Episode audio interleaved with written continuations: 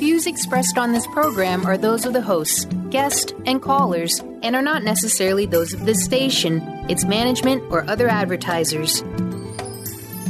You're listening to Transformation Talk Radio.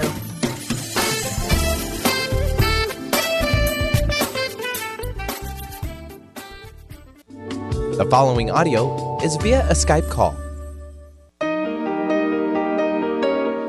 To the Dr. Pat Show. Talk radio to thrive by. Powerful, inspiring, and coming to you live, bringing you stories of people like you and me busting through and living life full out. Get ready to dare to wonder what your life would be like if you knew you could not fail.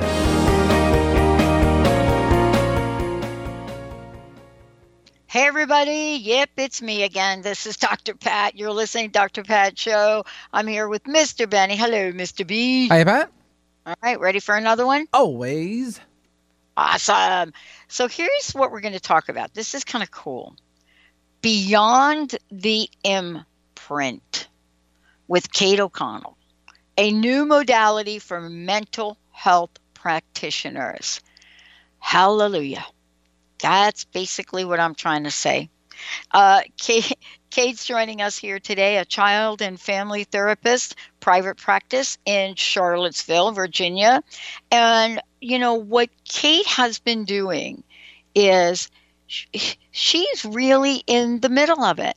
And what do I mean by that? What I mean by that is practicing. See, that's what I'm saying child and family therapist. So that means she's addressing the needs of children, adolescents, adult, and families. Now, training in intensive in home services, addiction, family systems therapy, energy medicine, all of the above. And without having that integrated approach for things, it is close to impossible to really figure out what is happening in the world today the other day, you heard me talk about these young people in a town right down the road from us who, for whatever re- reason we may never know, decided right in the middle of Kirkland that they were going to do something called car surfing. And what does that mean? Uh, does that mean that they're just having fun? Does it mean that there's something we need to be more mindful of? I'll tell you what it means. It means that there's that there is the death of someone in an act that doesn't make sense to people. Because if we keep looking at the act without looking at what's going on, then we will continue to have this and more of that. Today, you know, we're looking at a world, and you heard me share earlier, my mother committed suicide when I was seven. We're now looking at a world that is exponentially uh, geared up for many, many, many worldly things that could affect us. But what is it that Kate O'Connell has discovered? And why is this book, Beyond the Imprint, hope for a better future for those that are suffering. Kate, it's great to have you on the show. Welcome. Thank you so much. I'm so excited to be here and for the opportunity to talk about what it is I've managed to figure out so far. Well, thank goodness for you. You know, I, and I'm I'm serious when I said that um, um, last week. I think it was you know July 19th or 20th um, uh, um, there was a, an 18 year old that was arrested uh, from the death of another man, uh, also 18 years old, in a in a city, Kirkland, right down the road here. Um, when he was riding uh, uh, what they call car surfing. Uh, clearly, you know, further investigation, maybe drugs, maybe alcohol, I think the point is not any of that. The point is for me, are we going to and are we willing to find out what seems to be troubling people? And I want to ask you, in your journey, what is it that has gotten you so passionate about bringing a new narrative to the to the table for those seeking help and those helping others seeking help? Well, you completely distilled down what I've done to the essence of what I've attempted to do. And it does start with understanding uh, my own journey. I can only bring um, to the conversation what my insights have been and how they unfolded as it relates my own awareness of what difficulties, what traumas, what imprinting I've experienced throughout life, and understanding that all of my dysfunctional relationships, all of my behaviors, uh, have all been in response to experiences that I've had at the cellular level that have essentially negated me. Um, and this is what's actually going on. As you've identified the demographic that I'm actually the most passionate about working with is adolescents. I think of childhood as being the platform uh, for the foundation of establishing safety within the individual at the cellular level, depending on how responsive uh, the environment was to their needs at the most basic levels. And then adolescence being the platform for establishing the foundation for a sense of self, a sense of identity. And what's happening is that we have the collective consensus that's expressing through the system, through mental health, through the legal system, through the social services agencies, that are interacting with children, adolescents, and families in an attempt to keep them alive, to keep them safe. But the the traditional approach from where I'm sitting has always been to address the behavior, to identify that there's something wrong with the behavior, and to focus primarily on the behavior and to try to control the behavior by controlling the individual through either legal interventions or medication, which has become a um, an experiment in, in for the first time in history that started back in the 80s, in which we're actually medicating our children without any longitudinal studies in place that haven't been funded by pharmaceutical companies to identify what the impact has been on their brain. So, my, I there's many ways to talk about this, but you've laid the, the groundwork for really getting into what this is all about. Is in understanding all of the pain and suffering that I've experienced in my life. Yeah. Uh, as a result of trauma that I experienced in my life, and understanding all of my defense mechanisms, including substance abuse, significant substance abuse from the age of 15 to 25 in order to medicate myself so that I didn't connect to the feelings that were associated with that trauma. Um, I've come to understand that there that we need to be looking at this at the cellular level, that we are actually carrying within the 50 trillion cells of our body mm-hmm. the memories of not only everything that we've ever experienced, but what we've inherited at the moment of conception through our respective DNA lineages. And that continues to set us up to cycle through dysfunctional relationship patterns as well as expressing through dysfunctional behaviors in an attempt to get our needs met unconsciously in a way that they were not met at critical stages of development. Well, I, I, I, I, I think every once in a while, listen, every once in a while, Kate, I think that we're getting smarter, we're getting wiser, and we're you really want to understand. Then all of a sudden, there's a show that hits the television. Uh, uh, uh, it was on the other night, Megyn Kelly's show about let's get rid of all these sober approaches, and by the way, let's give somebody a pill let, let's give let's give somebody that has an addiction alcoholism problem a pill and i'm thinking right. to myself what the bleep am i missing here i don't get it can you help me understand well, this Well, you're not missing anything. Just by the fact that you recognize that we need to be questioning that is indicative of the, of the fact that you're not missing anything, that you're recognizing, as I began to recognize as I started in life my practice in the field of mental health counseling, I started to realize over and over and over how reliant we've all been conditioned to be on something outside of us to make us feel better about ourselves. So that is inherently what a codependent relationship is. And then becoming over reliant on allopathic medicine and the pharmaceutical companies to give us a magic pill uh, in order to make us feel better, which is what Pink Floyd was referring to in comfortably numb.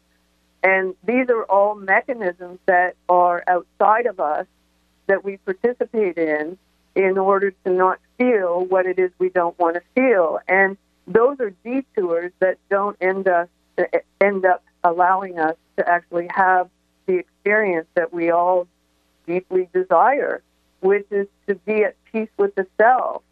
So no matter what comes into my practice, no matter what the initial narrative is, what we do immediately is we change the paradigm of therapy that's playing out in the communities across the country. And we focus primarily on the self. And we recognize that the only person who is fundamentally responsible for meeting your needs is you.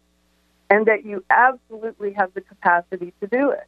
And that's where the conversation starts shortly after I meet the client for the first time you know, one of the things that I, uh, there's so many things I want to talk with you about, but I want to just jump right into it is that, Please. you know, I look for these nuggets, like even with a show like that on TV.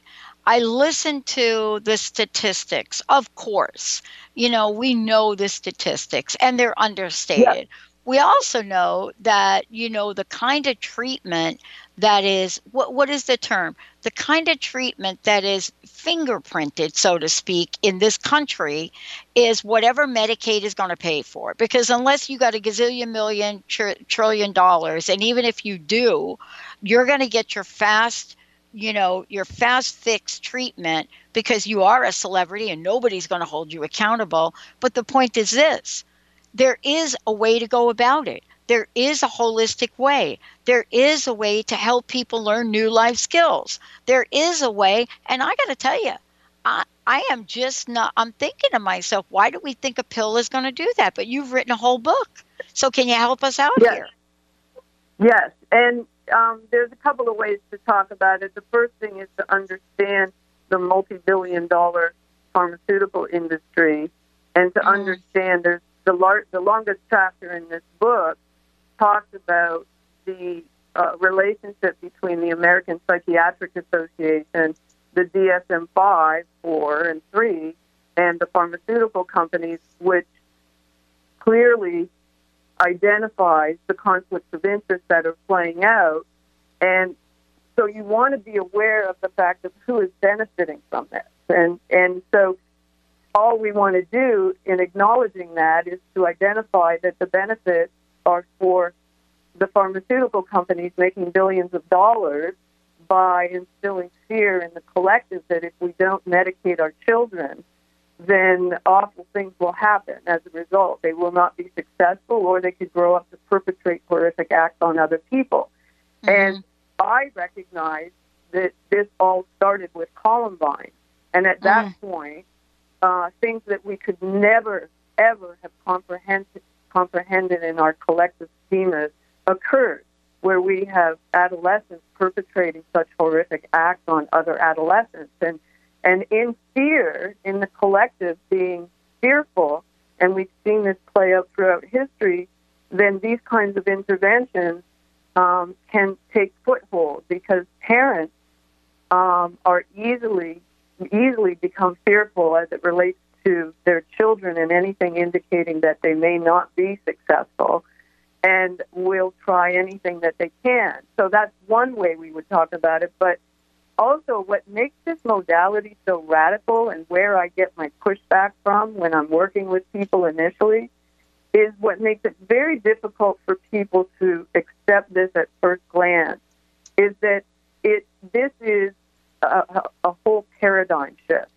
in which I'm asking people to recognize how completely reliant they are on the other to make themselves feel better about themselves. And so, with just that whole shift in orientation, where I keep requiring people to focus exclusively on themselves and to stop identifying that someone or something in their environment is the reason why they can't have the experience that they desire. Now, the only exception to that is children because they are reliant on the authority that keeps them safe, parents, teachers, administrators, um, have less freedom for autonomy. So when children are brought to me, and this is where I usually get to work with most adults because they've identified this is a very classic presentation. They've identified that one of their children is out of control. And if I'm able to help their children not be out of control or shift the behaviors that are unwelcome that are showing up in the family system, then the whole family will be fine. And in actual fact, the child who's out of control is the healthiest member of the family. And I usually wait till about the last five minutes of the first session to share that information just to get their attention because this is the child that recognizes that everyone in the system, through their dysfunctional behaviors and an attempt to get their own individual needs met by having other people have to show up a certain way, this one child recognizes at a deep unconscious level that this has everybody out of integrity with themselves. And so these behaviors are just indications that the individual is out of integrity with themselves, and children have less freedom to be able to make those changes for themselves.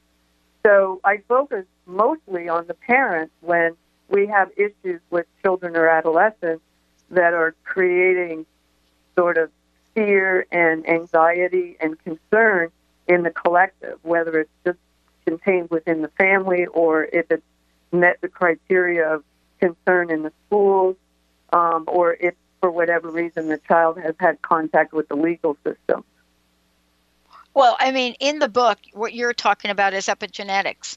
And, you know, in talking about this, you know, we have this idea that we are out in the world. And and I, I know you've heard people say this. I know i have.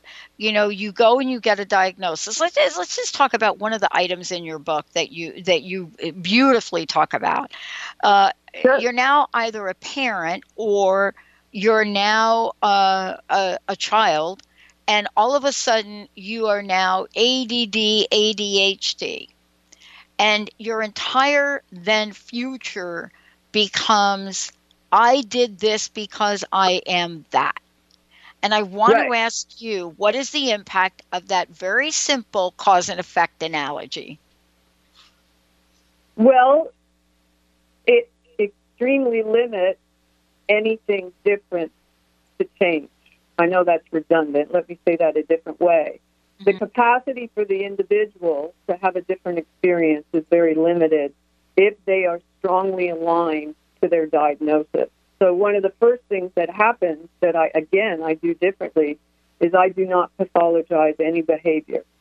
And I re- and if there's any reference in my sessions as to a diagnosis, it's because they've been given the diagnosis by someone else, and then it just indicates that there are certain patterns in their behaviors. And so ADD, ADHD is a phenomena that develops in my mind at the same time as standards of learning increase in the classroom, in which we're asking our children to sit still for longer periods of time and take in way more information than what is appropriate and to process it without allowing the body to move at all. And we know that in order to process information, you need to move the body. So cuts in education were happening at the same time standards of learning were being implemented and increased, and the child is not able to sit still. And so the behaviors always make perfect sense when you understand the environment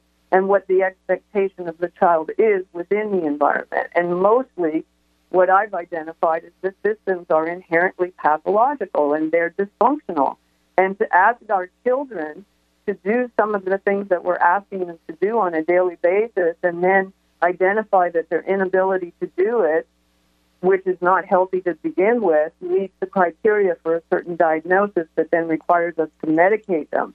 And when I first started in this field in my 40s, uh, some of the first families that I worked with was the situation in which the parents were terrified because the administrators in the school had told them that if they had not medicated their children, then the children would not be allowed to stay in school. And despite the fact that this was never legal to do, it was happening all the time, and to some extent still does happen.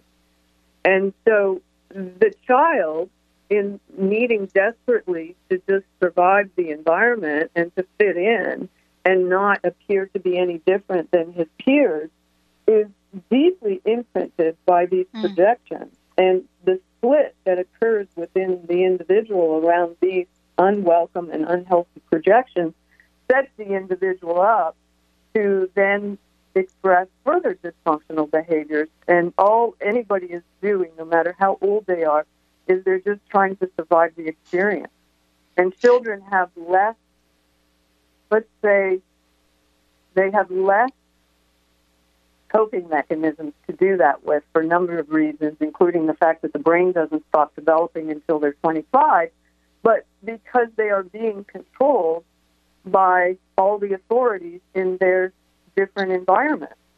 And the other thing that also shows up around this consistently is that parents, uh, in, even with the best of intentions, and myself included, uh, when I was parenting, uh, child, adolescent, uh, was parenting unconsciously through unresolved imprinting. So, you know, we are asking our children to do what we were unable to do because of our own trauma imprinting. And that's one of the other things that gets addressed in the work that I do because uh, that's un- that is unreasonable and somewhat arrogant is the word that I use to expect that your children are going to be able to master things in ways that you never were at that age. But the reason that the expectation is there is because then it helps the parent minimize their anxiety around any awareness that they may still have at the conscious and mostly unconscious level that they did not meet expectations according to what projections were coming from them in their environment. Well, you know, I want to take a short break here in a second, but before we do, um, I, what I want to say is for people listening, uh, the book is called Beyond the Imprint. When we come back, we're going to talk about what is the imprint and what is the new modality. Kate O'Connell is my very special guest, Kate. But before we go ahead and go to break, I have a couple uh, things I'd like you to share. First of all, how can folks find out more about you? And then how can they get a copy of the book? Great. Uh, so they can get the book on Amazon.com by just typing the title of the book into the search bar, and that's available. Um, they can find out about me by going to my website, my clinical website, which is my name backwards, O'Connell, Kate.com, O C O N N E L L, K A T E dot com. And then the other thing that later in the interview I hope we can talk a little more about is that I recognize that this modality is much bigger than me in terms of its capacity to reach a lot of people. So I created a platform that would allow it to do that, which is a nonprofit called yes. the Healing Alliance of Central Virginia. And so the website for that is the acronym, so it's HACVA dot org, and that talks a lot about the book. Um, if people want a very short and dirty description of the actual modality, they can also go to beyondtheimprint.com. Awesome. We're going to take a short break. When we come back, we are going to talk. Uh, we are going to talk about all of what you just said under the umbrella of healing. What is Perfect. healing? What role can we play to heal ourselves? But more importantly, how can we help others Let's take a short break, everyone. We will be right back.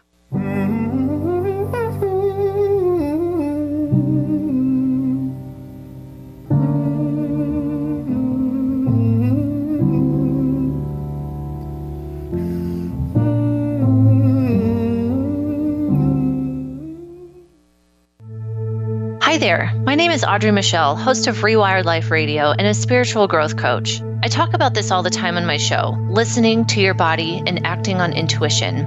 What do these things even mean? Here's the thing about 10 years ago, I figured out I was doing it all wrong. I mean, I wasn't unhappy, but was I really happy? And then life sent me a spiritual smackdown, like it does, because I wasn't listening to my best resource, my body and my intuition. I was living from a place of fear. I was stressed and I was in pain, and I seemed to be happily unhappy. Mostly, I just didn't know what I didn't know. And what I didn't know was that my body and my intuition had all the tools I needed to live life as my best self. I'm sharing the tools I have learned over the last 10 years of my healing journey in my online class, Soul Awakening, beginning September 19th. Learn more. Go to audreymichelle.com slash awaken. That's Audrey Michelle spelled M-I-C-H-E-L dot com slash awaken. Get ready to experience Truth Talk Radio with host Deb Acker. Tune in to Truth Talk Radio each Wednesday at 3 p.m. Pacific on TransformationTalkRadio.com to illuminate the truth in your daily life as you experience life, love, and abundance from a whole new perspective. This hit show will leave you feeling lighter and bring you into a place of infinite possibilities every day in every way. Visit TruthTalkRadioshow.com for upcoming transformative topics and guests. What is a brilliant culture? And how do we create them? Why are they important? Claudette Rowley has created a breakthrough five step process to help you design a culture that is authentic, innovative, and successful. Learn how to create change with Cultural Brilliance Radio, the DNA of organizational excellence, and Claudette Rowley. To learn more or work with Claudette, visit ClaudetteRowley.com. Did you know what you learned in school was wrong and there is actually a fourth phase of water beyond liquid, vapor, and ice? I know, I know. I too was shocked when I learned this. What makes this new discovery so exciting? In scientific terms, this cutting edge research explains the energetic potency of water. In practical terms, this missing link of water is now breaking open the floodgates for us to have a more complete understanding of our health our weather, and the physics of our world. Join researcher, award winning presenter, and author Professor Gerald Pollack of the University of Washington as he shares new scientific insights about how this fourth phase of water, the sun's energy, and geomagnetism affect our planet and how this affects you at East West Bookshop in Seattle on Saturday, August 5th at 7 p.m. For more information or to register, go to eastwestbookshop.com or call 206 523 3726.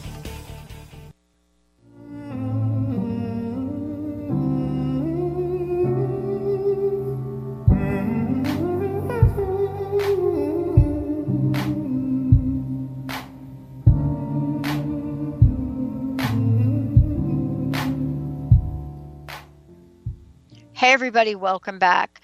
Kate O'Connell joining me here today, Beyond the Imprint.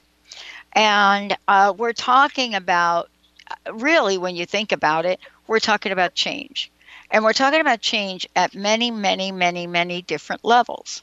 Um, but the point is, are we really? Are we really talking about change at many levels? Or are we talking about the different possibilities for us to change? But having a paradigm shift, having a new blueprint to replace the imprint to have a modality that can be explained in a way that gives every single person the opportunity. Um, and you know, Kate, you and I were talking during the break, and I says it is really near impossible, right? You know, to to to change something at the cellular memory if you don't have like a cellular memory or a new memory or a cellular imprint to reference to change it to. So it's kind of like I'm playing pin the tail on the donkey. I've got my uh, folder things on. I've got the thing covering my eyes on. But wait, that's not enough. Let's put me in a dark place that even if I took off the cloth on my eyes, it's still dark. I can't find the donkey because now what you've done is given me a scenario where I have no memory of the memory to help me create the change that I want to change. So I don't know how we change a cellular memory other than change it at the cell. Well, that's correct. That's that's exactly what we're doing. We're dissolving the memory. And one of the distinctions that I write about is the fact that the collective would assume that our memories are in our mind, in our brain. And that is not true. The memories of everything that we've experienced is encoded in the 50 trillion cells of our body.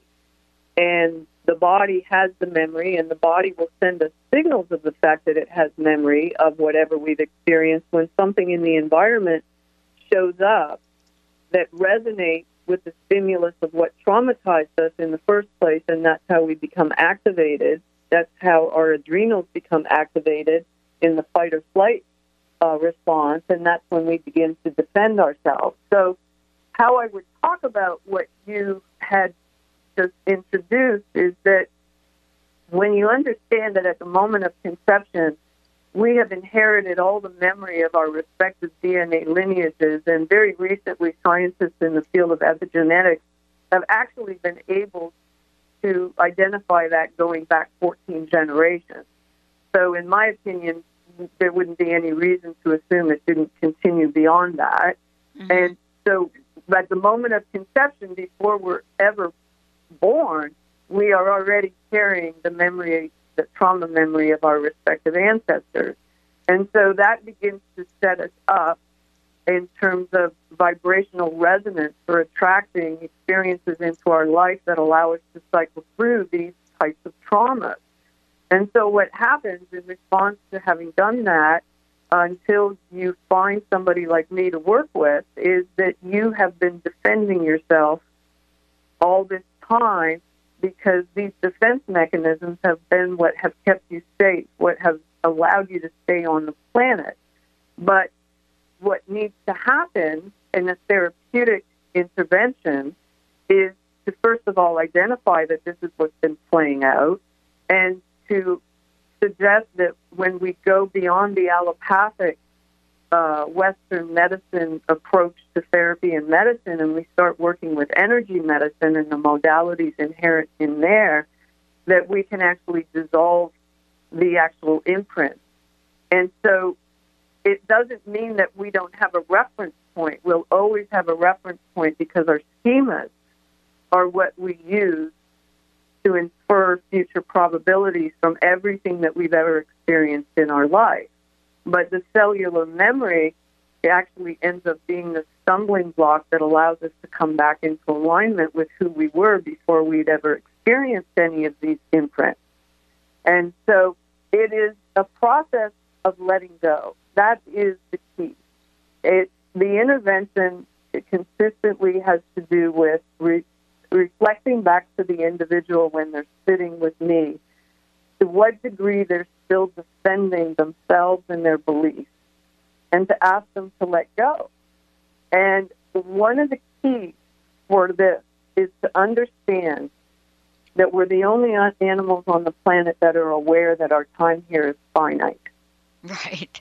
And and because of that, that sets us up for everything because everything that we're doing is defending loss. We're trying to mitigate loss whether it's a relationship or somebody actually leaving the planet. But that's what a lot of our defenses are doing in an attempt to reassure us that we're safe and secure.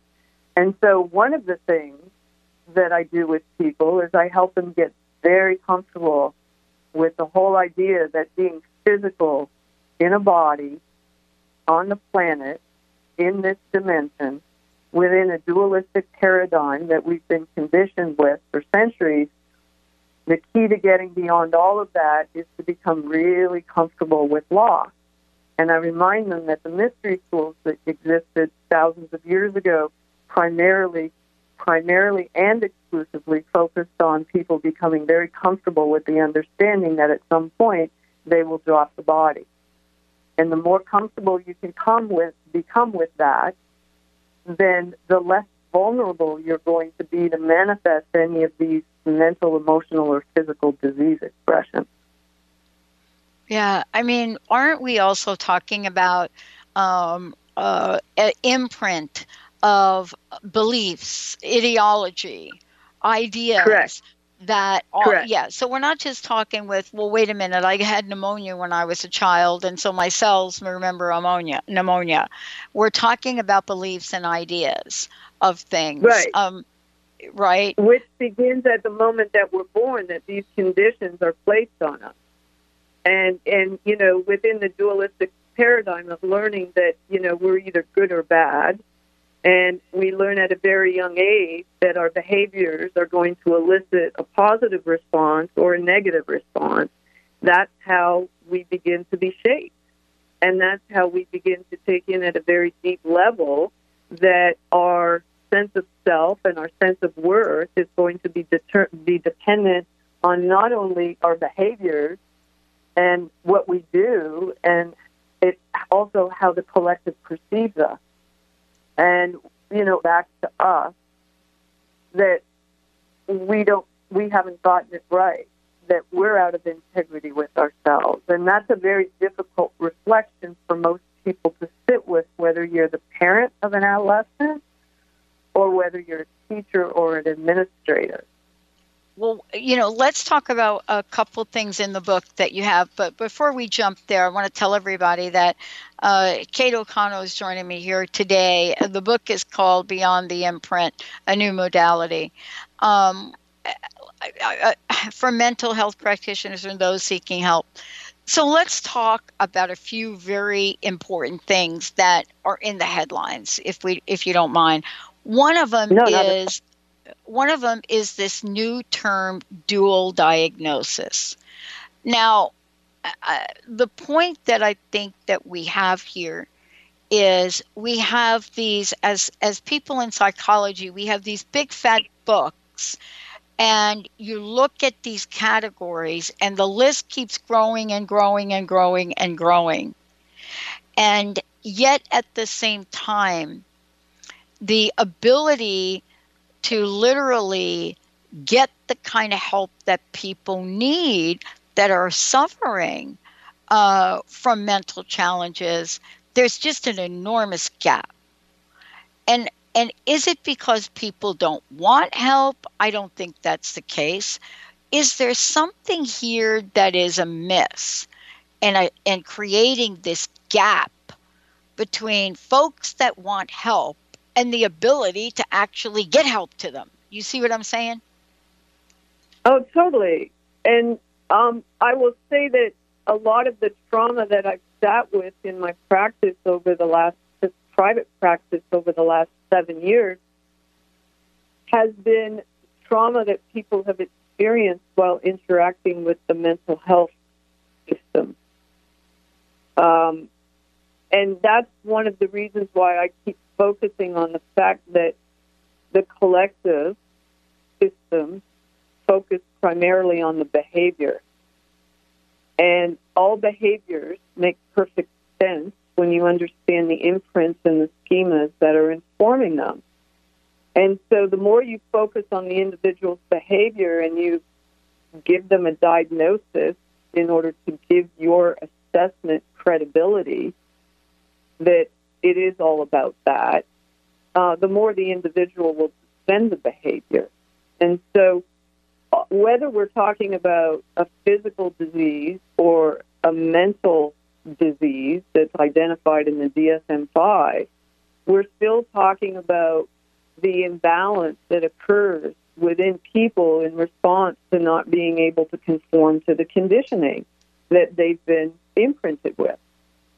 And so when you don't pathologize the behaviors, when you have somebody sitting in front of you who's been given one or two or three diagnoses throughout their life, and you identify that that's not relevant to the work that we're going to do, then all of a sudden you can see this incredible response of relief because there's an inherent split that occurs in anybody when they're given a diagnosis and they're identified that their behaviors meet the level of pathological.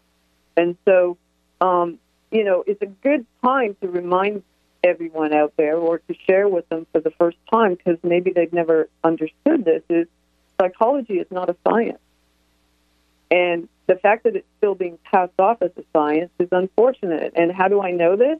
Because when I was working in intensive in home services, and one of the treatment goals consistently was that I was to take the child to the local experts in psychiatry, that it was what I referred to as turnstile psychiatry because you were seeing a resident each time, so you saw a different person each time, a different doctor.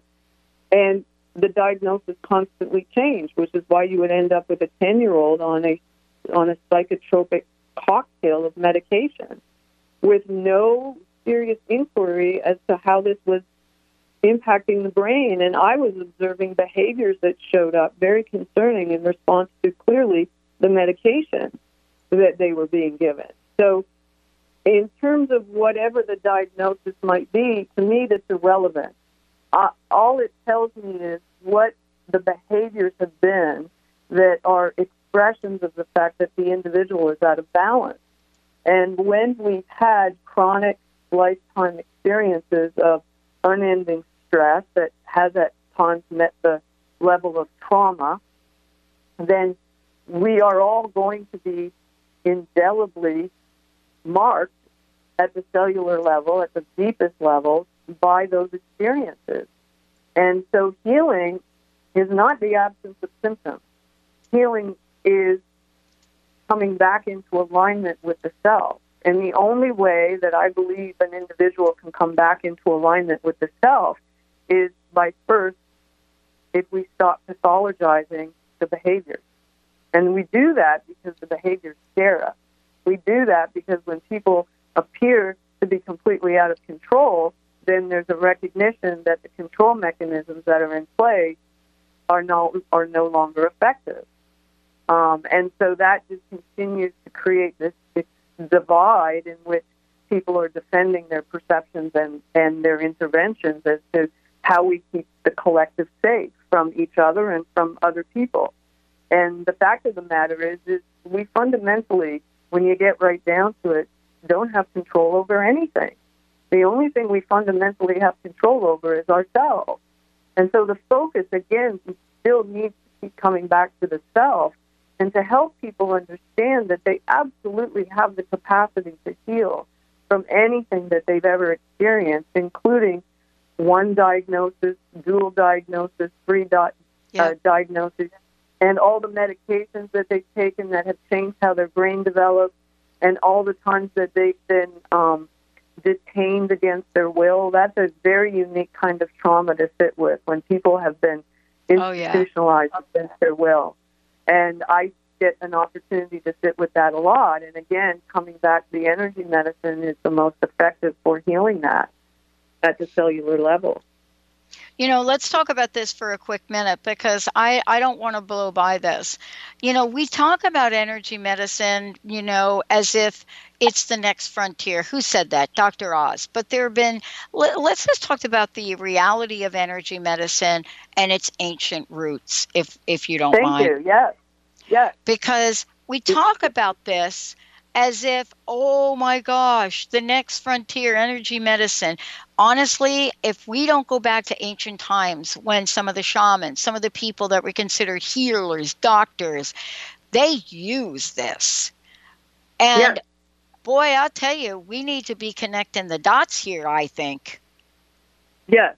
Well, the interesting thing is, is I believe that one of the reasons why I was able to create this framework of understanding in mm-hmm. how to assist people healing beyond their imprints at the cellular level is because before I ever stepped foot in a graduate school of psychology, I spent mm-hmm. five years up in the Adirondacks training with a Cherokee medicine woman and shaman. Yep. So my initial training was within the field of energy medicine and understanding the power and the profundity of what people experience when accessing these modalities. And the reason I went to graduate school was because I recognized that we were only reaching a very, very small percentage of the population um, because of the primary focus on Western medicine and evidence based practices. And so I went back to grad school and got a degree in psychology, specializing in mental health counseling, specifically so that I could access more people and have more influence. And even at that time, I had no idea that I was actually going to create a modality that up until now did not exist in the field of mental health counseling. And that took me a while to be able, because of my own printing, imprinting, to be able to to understand. I was very resistant to what I was doing as I was doing it, um, because of my own imprinting. Probably going back many lifetimes, in which when I shared radical information to the collective consensus, it didn't end well. Yeah, right. No, so it I wouldn't ended up end creating well. something. I actually ended up creating the vehicle for my own healing, which is a major part of this thesis. Is that if you're doing this work, you better be working on yourself Oh, because better otherwise you've created a hierarchy in the experience with the client in which you're saying, "I'm okay, you're not. I'm the expert," and we have another codependent expression of trauma. Yeah, and and the last thing that anybody needs from us is a codependent relationship. I mean, Correct. they they don't. People come and ask for help because a they want something different. Now, what does that even mean? Does it mean that they want to wake up and they want a million dollars? Well, maybe it does, but it doesn't it also mean that the degree by which so you know i had a mentor that said to me once pat you know what here here's here's the deal with change and i said what what okay what is it the people will make the move when the pain of change right Yep. is less than the pain of staying the same Correct. meaning is that correct. it's more painful for me to stay just exactly the way it is. That's where like the pain of being me right here in Right. the moment. That is like, yeah, I'm going to change because the change thing Right. less painful. Right. And actually, a catastrophic event can also be uh, a motivator. Exactly. And would I would include divorce in that, the Oh, yeah. unexpected. Yeah, I get people in here a lot because there was like a seismic uh, experience event that sort of completely imploded uh, the foundation of uh, how how they understood themselves to be and the roles that they were playing in their life. Yeah. Um, so yeah, and you know, change is extremely anxiety provoking because it re- requires loss.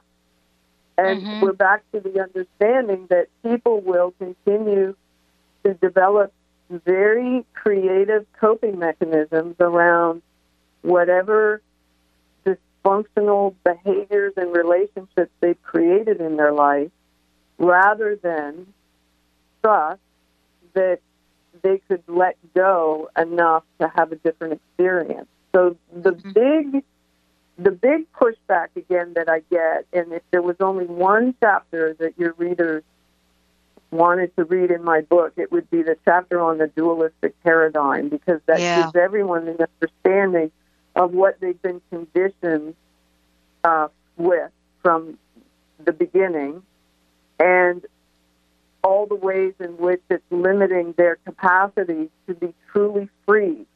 When you sit with really high frequency spiritual teachers and the question goes out to the group, what is it that everybody wants? The ringing response is always freedom. Oh, That's yeah. all we want. We want freedom. And so this is the path. This modality is the path to freedom. And yes, you identified that these modalities within the field of energy medicine go back thousands of years, starting with, you know, traditional Chinese medicine and acupuncture and the understanding of meridians running through our body. And how I healed from my physical disease expression, a very aggressive autoimmune dis- disorder that manifested at the age of 13 after a horrific trauma that had me on the other side negotiating the terms of coming back, mm-hmm. and then being steeped in the allopathic model for a number of years that made me very ill in response to their interventions. And then that's what started this whole thing was I needed to heal, and my instinct told me that the medications they were giving me were poisoning me, were impacting my organs now. So that's when I started. I was I grew up in Toronto, so I had the opportunity to reach out to a naturopath, and it was paid by insurance. We had health insurance. Everybody that's born in the city of Toronto had health insurance in the province of Ontario. It's a given. It was a given, and so I do know the difference of what that feels like when you have that security. Yeah. And the fact that I was able to explore a lot of the modalities within the field of energy medicine, and they were paid for by my provincial health insurance. And that's what started me on my spiritual path. It started with alternative medicine, and then it evolved into spiritual teachers, and then studying very seriously with medicine people, and then then developing the clinical aspect. And I've integrated all of it and so when people come to sit with me, regardless of what they've been at the effect of, one of the first things we do is we support the physical body because it doesn't do any good to talk to somebody about what their emotional and mental sort of experiences are that have them in pain and suffering if the body's not supported because when you start to give the body the proper support and nutrition, a whole lot happens in the brain. I mean, brain chemistry is critical. Having balanced brain chemistry is critical. So all of that gets covered when you sit with me. Yeah. Uh, part of this, too, is as you so brilliantly uh, put forth in the book, is you cover everything from finding a, thera- a therapist to the power of gratitude. And I just want to thank you so very much. I mean, this is so comprehensive. Um, Thank you. And eh, you know, and and I love that you talk about the idea that this is beyond the imprint. You know, beyond yes. everything we think that we have to be destined to. We yes. do have the ability to transcend that. Thank you so much for that. Please let folks know how they can get a copy of the book, um, what your website is, if you don't mind. And then I want to ask you all your personal message. What would you like to leave us with today?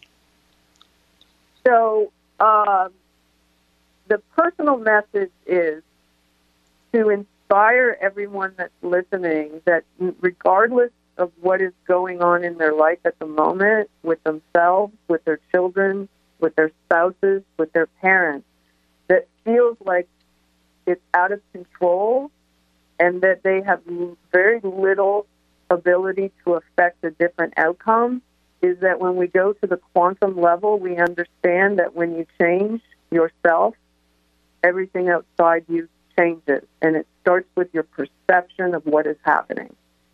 I love it.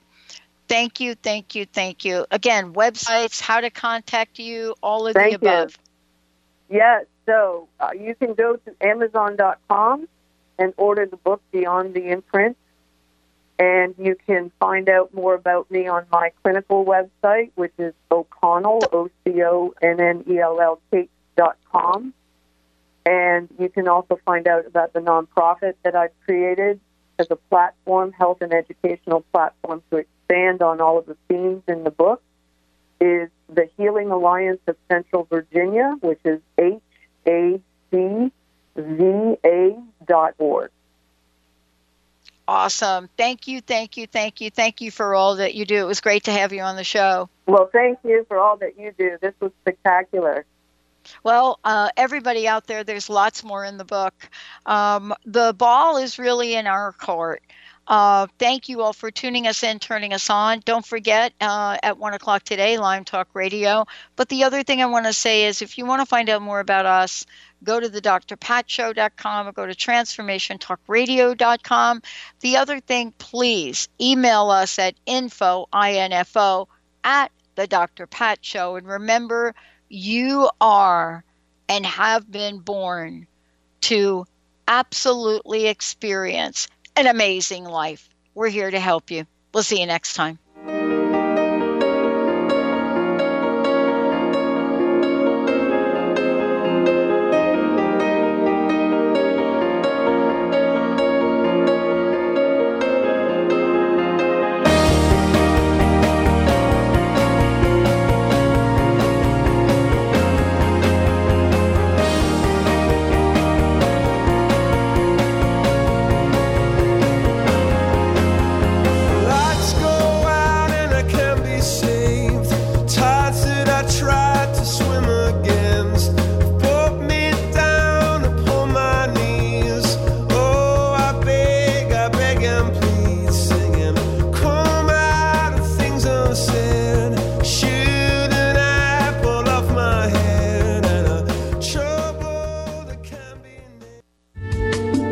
Preceding audio was via a Skype call.